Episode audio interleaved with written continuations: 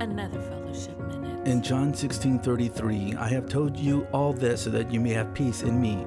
Here on earth you will have many trials and sorrows, but take heart because I have overcome the world.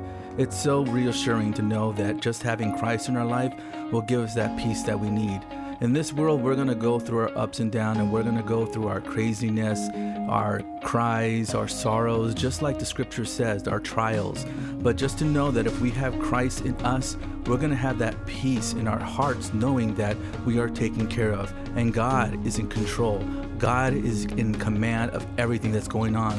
We may feel it's completely different. We may feel that the world has control, but no, God has control over everything. Everything that's happening right now in this time, in this world, is because of it's God's plan. And to know that is in God's plan and we can trust in Him, that should be more than enough. The love that He has for us should be more than enough for us and peace in our hearts. Fellowship Minute is provided by Fellowship.fm and Angel Broadcasting Network.